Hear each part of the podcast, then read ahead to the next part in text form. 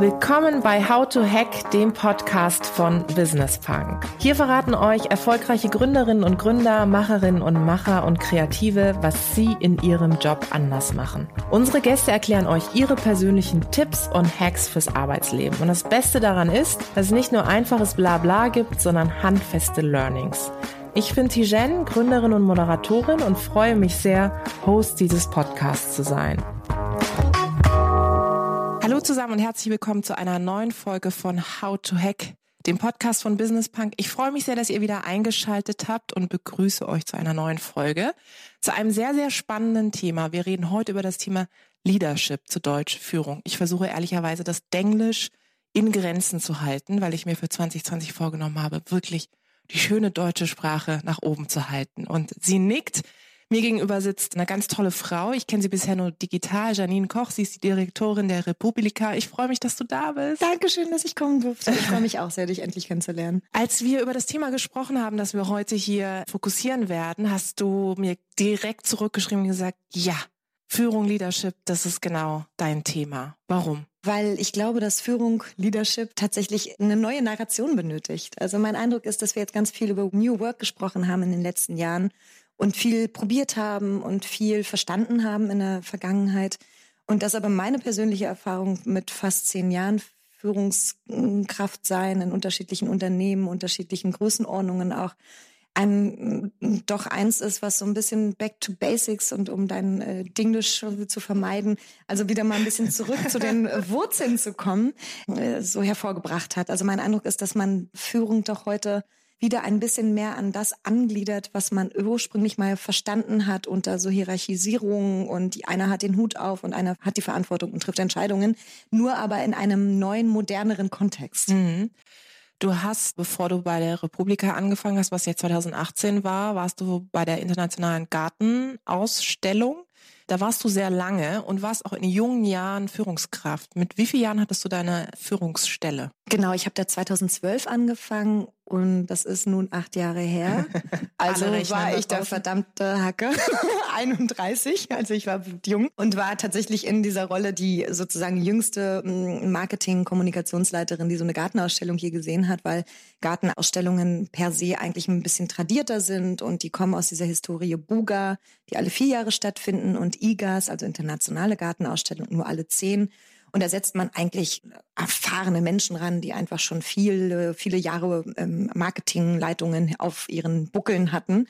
Und jetzt kam ich aber daher und war halt jünger, weiblicher und frischer als, also jetzt frischer im Sinne von auch mit neuen Ideen und anderen Entwicklungen, die auch natürlich online und digital beinhalteten, an diesem Drücker und durfte dann unglaublicherweise diese ganze Abteilung aufbauen, die ganzen Organisationsstrukturen mitgestalten und mir mein Team zusammenstellen über die Jahre. Und das war dann am Ende auch 14 Mann groß, auch mit so Freelancern zusammen und so. Und da gab es Sponsoring, da gab es Ticketing, da gab es alles mögliche, alle möglichen Bereiche, die alle sozusagen auch Schnittstellen waren.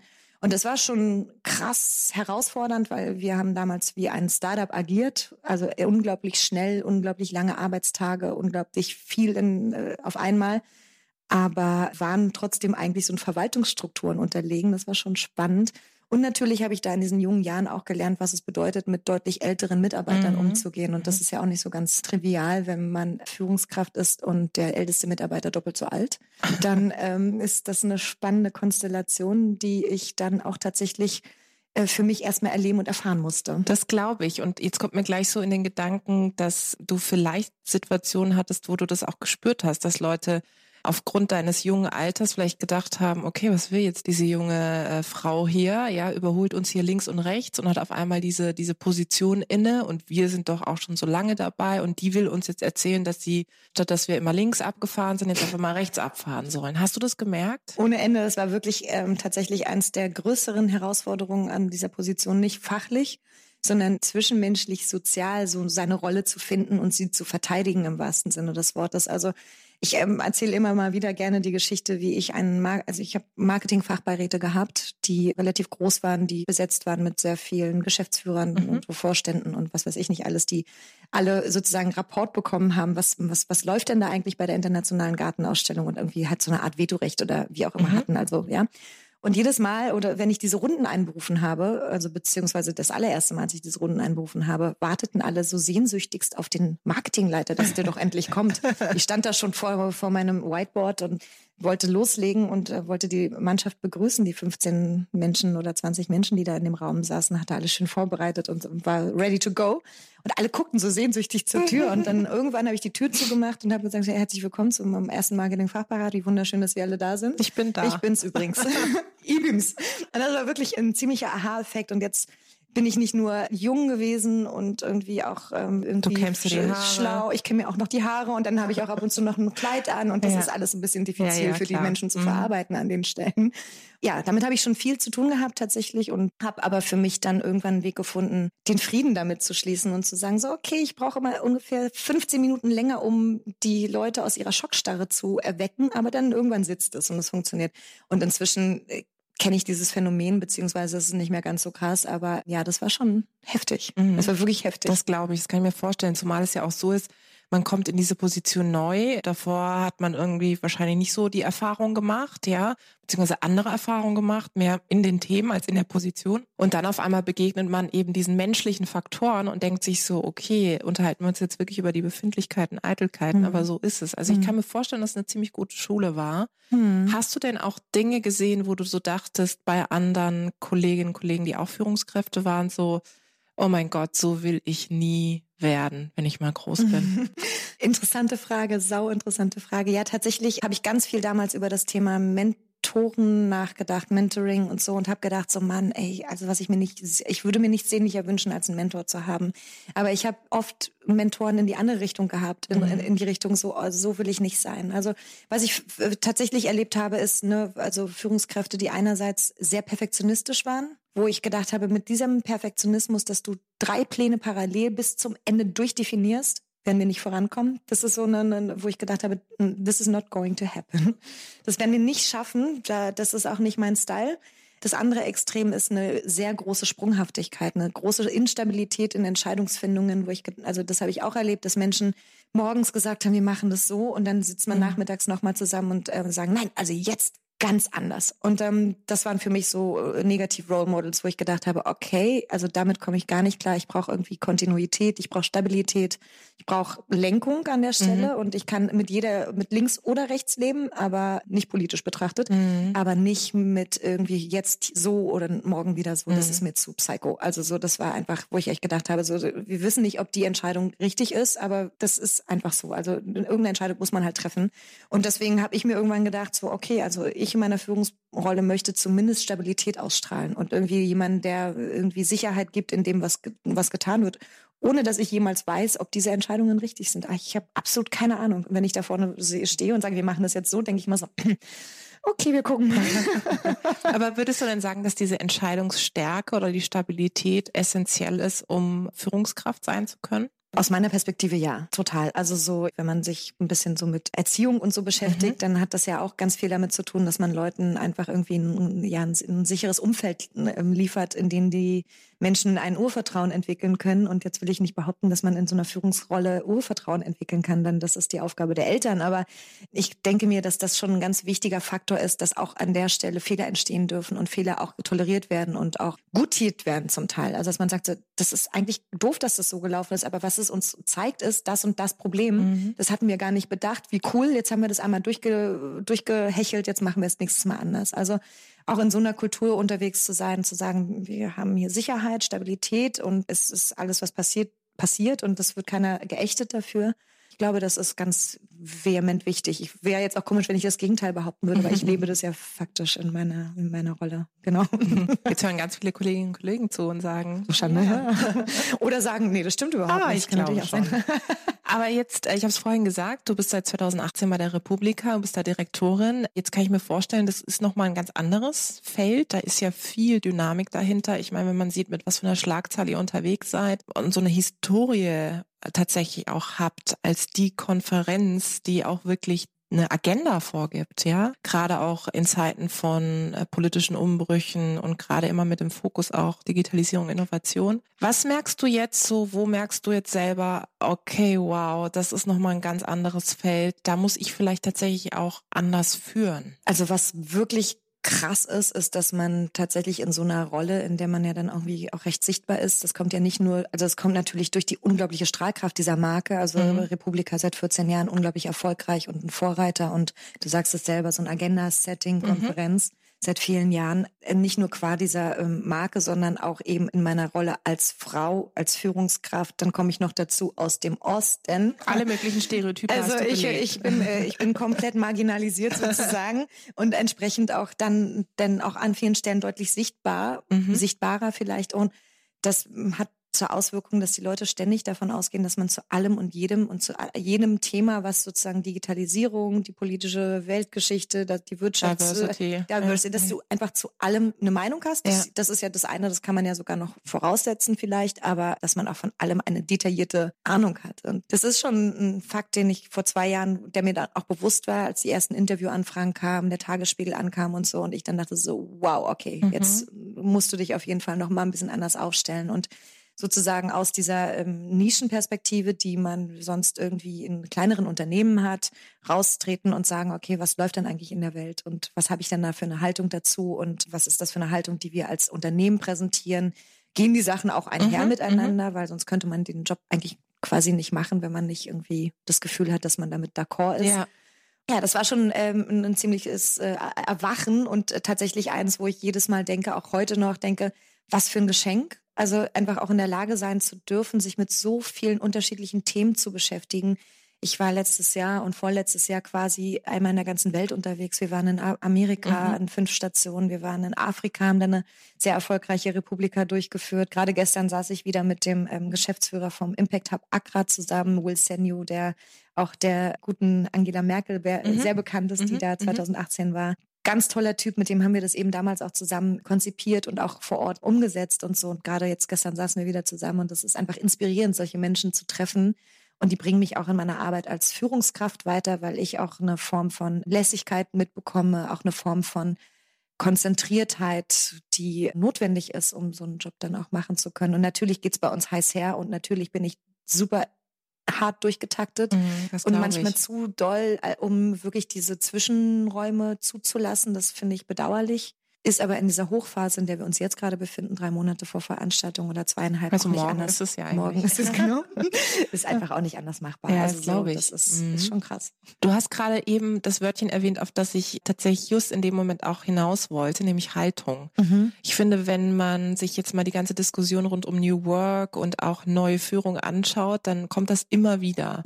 Auch was Führungskräfte betrifft, egal ob jetzt, sag ich mal, Boardmember, Vorstände, Abteilungsleiter, Abteilungsleiterin, wie auch immer, da kommt immer wieder dieses Wort Haltung und Werte und für etwas stehen. Du hast es ganz selbstverständlich erwähnt. Glaubst du, dass es gerade in der heutigen Zeit schwieriger denn je ist, auch diese Haltung ja einzunehmen und dafür einzustehen, aber dass es trotzdem wichtig ist? Ich glaube, es ist unglaublich schwierig, das einzunehmen, auf jeden Fall. Ich vernehme deine Frage als rhetorisch. Nein.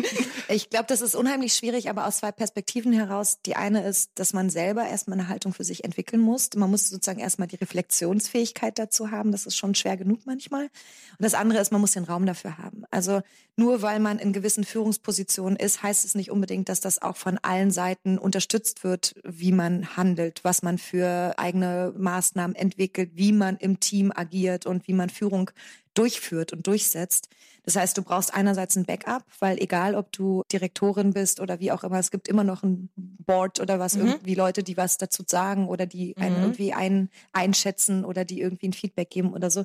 Das heißt, man braucht diesen Raum dafür, dass man das überhaupt machen darf. Und das ist eben notwendig, um eine Haltung zu entwickeln. Und wenn beides zusammenkommt, dann ist natürlich, wow, Silvester sozusagen. Das ist der eine Punkt. Und der andere ist, glaube ich, dass wir heutzutage alle so verwirrt sind mit diesem ganzen New Work-Begriff und mit dieser Art, wie wir heutzutage alle arbeiten wollen. Also ich erlebe ja nun wirklich Bewerbungsgespräche seit nunmehr 10 Jahren und ich kenne mich selber in der Rolle als Bewerbende und weiß noch, wie demütig ich damals zu meinen potenziellen Arbeitgebern gegangen bin und vor denen saß, Hände schweißnass und dachte, ich will diesen Job und ich würde jetzt alles Mögliche dafür tun, um diesen Job zu kriegen. Und auf jeden Fall werde ich definitiv mein Bestes geben und die beste Seite von mir herauskehren. und erstmal mich auf ziemlich viel einlassen, um mal zu gucken, ob das dann matcht. Und inzwischen ist es so, die Leute sitzen vor allem, also man hat das Gefühl, die interviewen einen. Ja, das ist Wahnsinn, total schräg. Mhm. Also das ist so, ich denke, das ist auch interessant, die Perspektive, die, okay.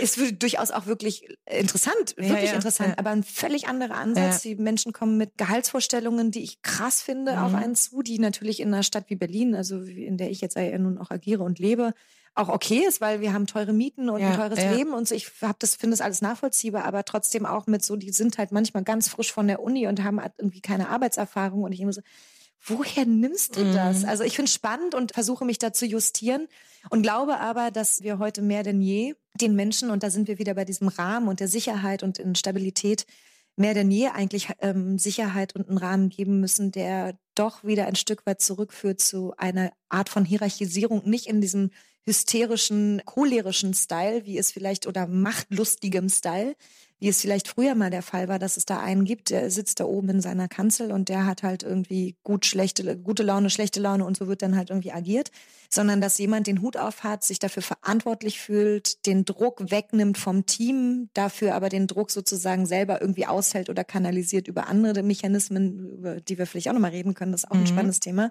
Wie geht eigentlich eine Führungskraft selber mit Druck um?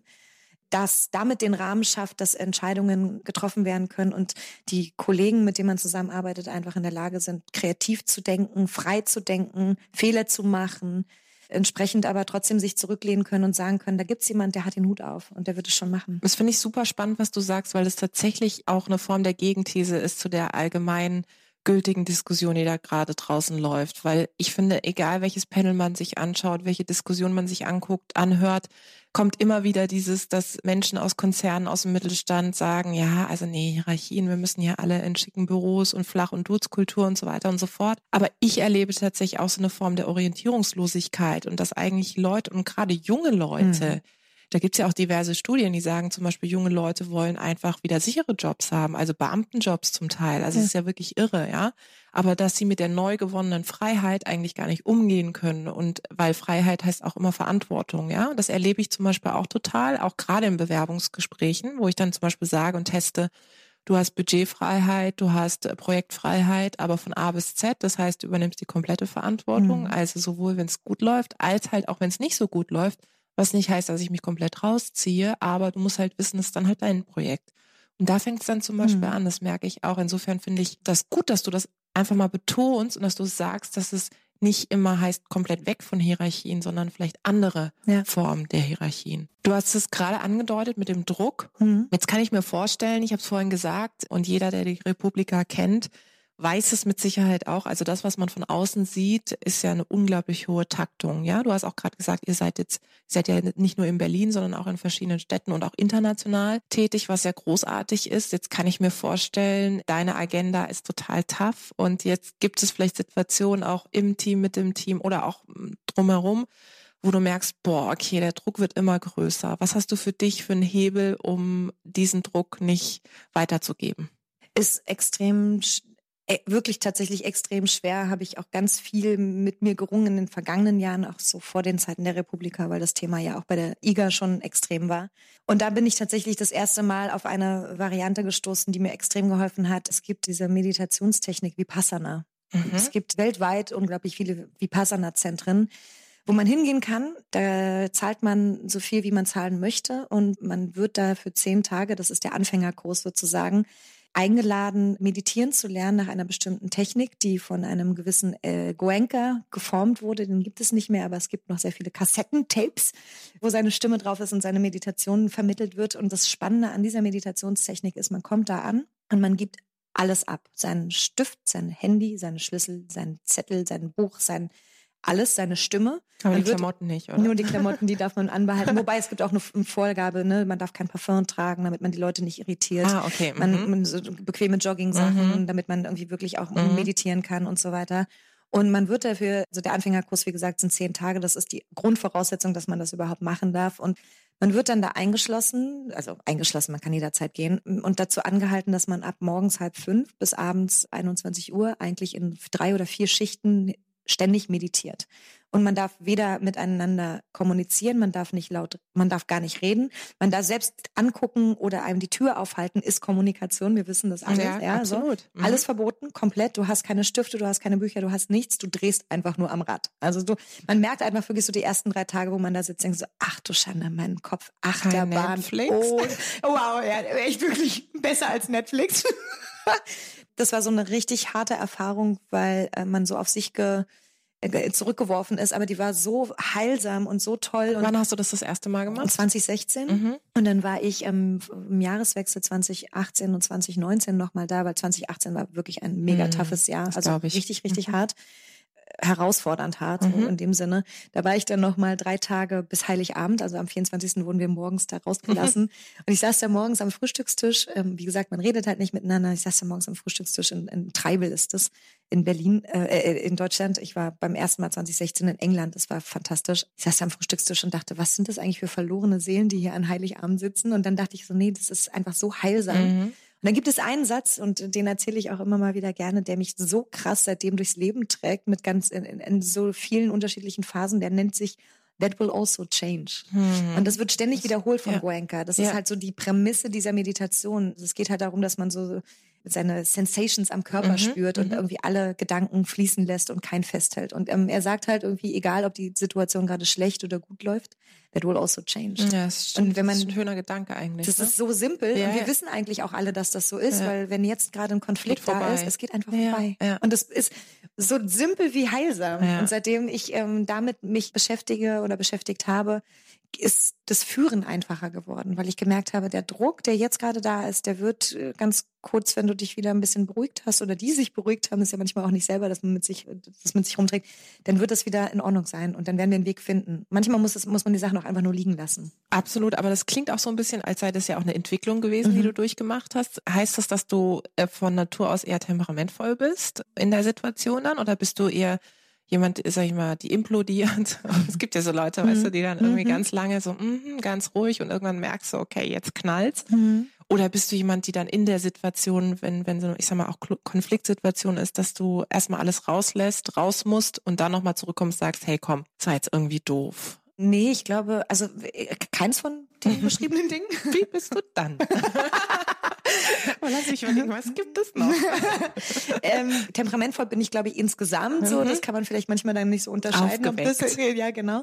Ich glaube, ich bin sehr direkt. Und ich glaube, dass ich manchmal sehr eine Härte an den Tag lege, die gar nicht so hart gemeint ist. Ja, also so das, dass ich sehr, sehr direkt bin und sage, nein, so nicht, so machen wir das nicht, sondern wir machen das so und so. Aber nicht im Sinne von irgendwie Riesenkonflikt ausüben oder irgendwie extrem, also jemanden irgendwie klein machen, groß machen, wie auch immer, keine Ahnung, sondern einfach eine ziemliche Härte an den Tag lege. Und das ist tatsächlich was ich von mir kenne, auch im Privaten, wo ich damals dachte, das kann weicher werden. Und das verstehe. Ist, das hat dir geholfen. Das hat mir extrem geholfen und da bin ich trotz allem immer noch auf dem Weg, dass man, das kann man auch optimieren. Das kann man auch optimieren. Das kann ich mir vorstellen. Zumal es ja auch wahrscheinlich auch bei euch so ist, ne? Je vielfältiger auch das Team ist, desto herausfordernder ist es auch für einen selbst, jetzt auch wirklich jede Person irgendwie da abzuholen, wo sie ist, so einzugehen. Die einen sind introvertierter, die anderen extrovertierter. Ich finde, das fängt ja irgendwie schon bei 3, 4 Leuten an. Ich weiß noch damals, als wir bei uns dann irgendwie 2, 3 Leute auf einmal hatten, neben meiner besseren Hälfte und mir. Da fing es ja dann schon an, dass man gemerkt hat, okay, die eine ist irgendwie beleidigt, weil die andere nicht Guten Morgen gesagt hat oder also am Telefon war irgendwas, wie auch immer. Und du denkst, das kann doch gar nicht sein bei so einem kleinen Team. Und dann merkst du auf einmal, es hat einfach gar nichts mit der Größe zu tun, sondern auch mit der hohen Schlagzahl zum Beispiel. Wie schaffst du das, deinem Team in Zeiten von hoher Schlagzahl und es ist viel los, auch ein Stück weit diese Orientierung immer wieder mitzugeben? Habt ihr da vielleicht Rituale, wie sowas morgens ein Jufix, abends sagt ihr nochmal, wie es euch geht oder was war das Success der Woche? Habt ihr sowas? Ja, so ähnlich. Also ich habe jeden Mittwoch normalerweise morgens um 11 ein Heads-Meeting, das sogenannte Heads-Meeting. Das findet heute auch statt, aber erst nachmittags, wo alle Abteilungsleiter, die es in der Form vorher so auch gar nicht gab, also die Abteilungen, die habe ich sozusagen jetzt in der Form nochmal neu geformt und jetzt auch den Leuten mehr Verantwortung übergeben und auch gesagt, ihr seid jetzt für eure Kollegen und Mitarbeiter zuständig, ihr müsst gucken, dass es denen gut geht und ihr müsst nur noch mir jetzt sozusagen berichten, was passiert bei euch im Team und so. Also das ist ein Ritual, wenn man es so nennen will, dass wir da sitzen wir auch tatsächlich 2,5 bis 3 Stunden und erzählen uns alles, was gerade läuft. Hintergrund ist, dass da so viele Schnittstellen im Team sind, die müssen alle miteinander reden und ich muss permanent auf dem Laufenden bleiben, was läuft denn eigentlich und was müssen wir noch bedenken, weil wir haben ja nicht nur Republika Berlin, wie du ja schon sehr richtig gesagt hast, sondern eben viele andere Projekte und die Herausforderung ist, die alle miteinander zu vernetzen. Klar. Und immer auf dem Schirm zu haben, was läuft denn da gerade, was kann ich davon noch da reinbringen, jetzt muss ich noch mit Wahnsinn. Dem darüber reden. So. Und deswegen brauche ich dieses Meeting und für mich ist es ein Ritual und ein ganz wichtiges Instrument, um auch nah an diesen Kollegen dran zu bleiben, an meinen lieben Kollegen. Und dann haben wir einmal im Monat ein großes Team-Meeting, wo wirklich alle zusammenkommen. Da gibt es jetzt eine 3 Fragen, die alle vorbereitet werden müssen von den Teams. Die lauten, was läuft gerade, wo brauche ich Unterstützung und wo will ich Danke sagen im Team. Toll, schön. Das ist eine total schöne Runde. Das war letzten Monat hat mich das besonders berührt, weil das wirklich voller Lob und Wertschätzung auch, manchmal muss man ja, als Führungskraft muss man ja auch wertschätzend permanent eigentlich sein, damit die Leute sich auch wohlfühlen und aber auch ehrlich gemeinte Wertschätzung. Und das ist schön zu sehen, dass das im Team aber auch funktioniert, dass dann wirklich sich das eine Team bei dem anderen bedankt, wie toll jetzt irgendwie der Launch gelaufen ist und dann saß ich so da und dachte so, ey, das ist so, das gibt mir eine kleine Gänsehaut, weil das funktioniert auch von selbst. Ja, also da muss man dann nicht mehr viel leiten, ne? Also das funktioniert auch von selbst und das ist sehr schön. Und seit letztem Jahr fahren wir Gott sei Dank auch regelmäßig auf Offsites und waren jetzt letztes Jahr im Sommer im Coconut Retreat und haben dann einen schönen Workshop gemacht, Programmworkshop und Themenfindung und eben Socializen und das sind so Instrumente, die jetzt alle dazugekommen sind, die halt vorher nicht so da waren und darüber bin ich sehr, sehr glücklich, weil das ist der Ort, an dem wir zusammenkommen und sonst gibt's mehr von dem nur noch innerhalb der einzelnen Teams, mehr kann ich dafür nicht leisten, weil ich bin ja auch ganz oft gar nicht im Büro und renne durch die Gegend und so und habe aber diese festen Tage und festen Sachen da im Kalender, genau. Aber es ist super, weil die Rituale ja auch einem selber helfen. Total. Ne? Hast du eigentlich sowas, wie dass du dich einmal in der Woche hinsetzt und zurückschaust oder einmal im Monat und sagst, okay, was waren denn so die Meilensteine? I wish. Optimierungsbedarf. Vielleicht kannst du mir sagen, wie das geht.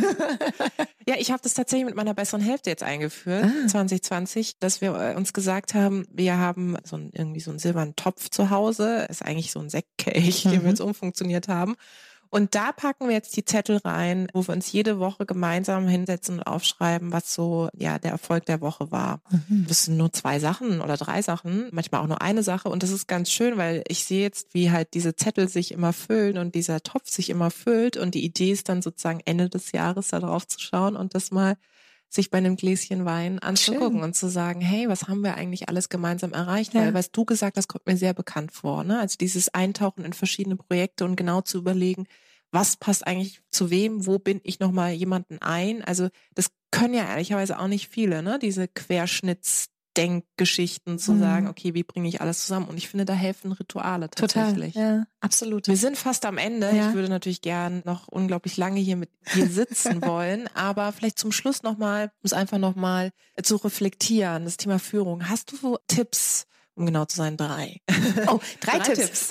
Wenn jetzt jemand zuhört und sagt, okay, ich bin entweder schon Führungskraft oder ich bin auf dem Weg dahin, was macht für dich gute Führung aus? Also wie kann man Führung so gestalten, dass es gut ist im Kontext, dass man sich damit wohlfühlt und dass sich damit auch andere wohlfühlen, ja? Ich glaube, als allerwichtigstes Ritual, was man einführen sollte, ist, sich eine Art Mentor oder Netzwerk zu suchen. Ja, also tatsächlich jemanden zu haben, mit dem man Ping-Pong kann. Also außerhalb des Unternehmens, ganz wichtig, nicht im Unternehmen. Ja.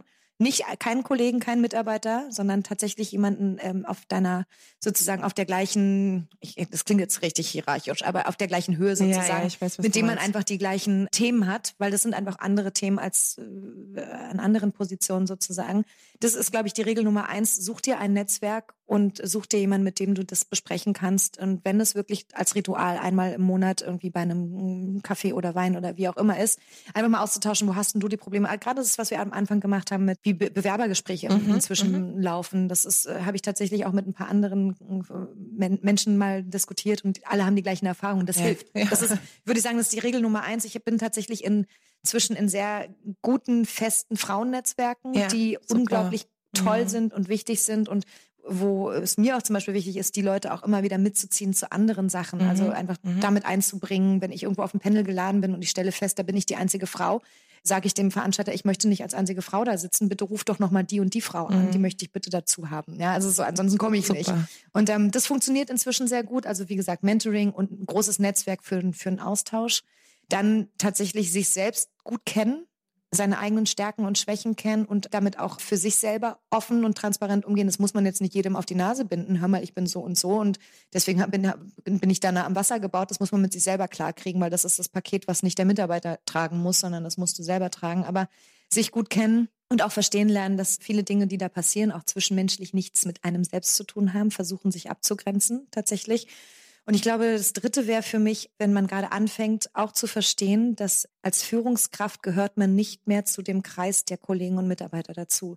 Und darüber nicht traurig zu sein und sich nicht zu wundern, warum man seltener gefragt wird, beim Mittagessen dabei sein zu dürfen, weil einfach die Leute auch einen Ort brauchen, um sich selber zu reflektieren und um selber Dinge zu besprechen, auch mal zu lästern, auch mal Sachen doof zu finden oder so. Das ist, das gehört dazu, zu der Dynamik. Also sich dahingehend irgendwie so sehr abzugrenzen, also emotional abzugrenzen, dass man es nicht persönlich nimmt, sondern dass man sagt, das ist ein gesunder Teil der Entwicklung. Ja. Ich glaube, das sind so die wichtigsten. Der Rest kommt von selbst. Also wenn man irgendwie ein kooperativer Führungsmensch ist, dann wird man das von alleine irgendwie in der Lage sein, umzusetzen. Aber das würde ich als Tipps erstmal mit reinreichen. Super, es sind vor allem viele dabei, finde ich, die man auch direkt umsetzen kann. Stichwort Netzwerke, Stichwort Mentoring, sowohl selber, finde ich, Mentor, Mentorin sein, als auch nach Leuten suchen, bei denen man sagt, okay, die können einem tatsächlich nochmal helfen oder eine neue Tür öffnen. Es war ein ganz tolles Gespräch und ich würde sagen, wir machen das nochmal und das nächste Mal, wenn wir uns sehen, dann bringst du die Zettel mit, wo drauf steht. Challenge accepted. Super, gerne, Tijen. Dankeschön. Es war ganz toll. Vielen Dank. Ja, ich danke dir. Vielen Dank da draußen fürs Zuhören. Ich hoffe, es hat euch gefallen. Lasst uns gerne Feedback da, Verbesserungsvorschläge, was wir besser machen können sollen, was wir vielleicht genauso behalten sollen. Abonniert uns fleißig auf iTunes oder Spotify. Ich freue mich aufs nächste Mal.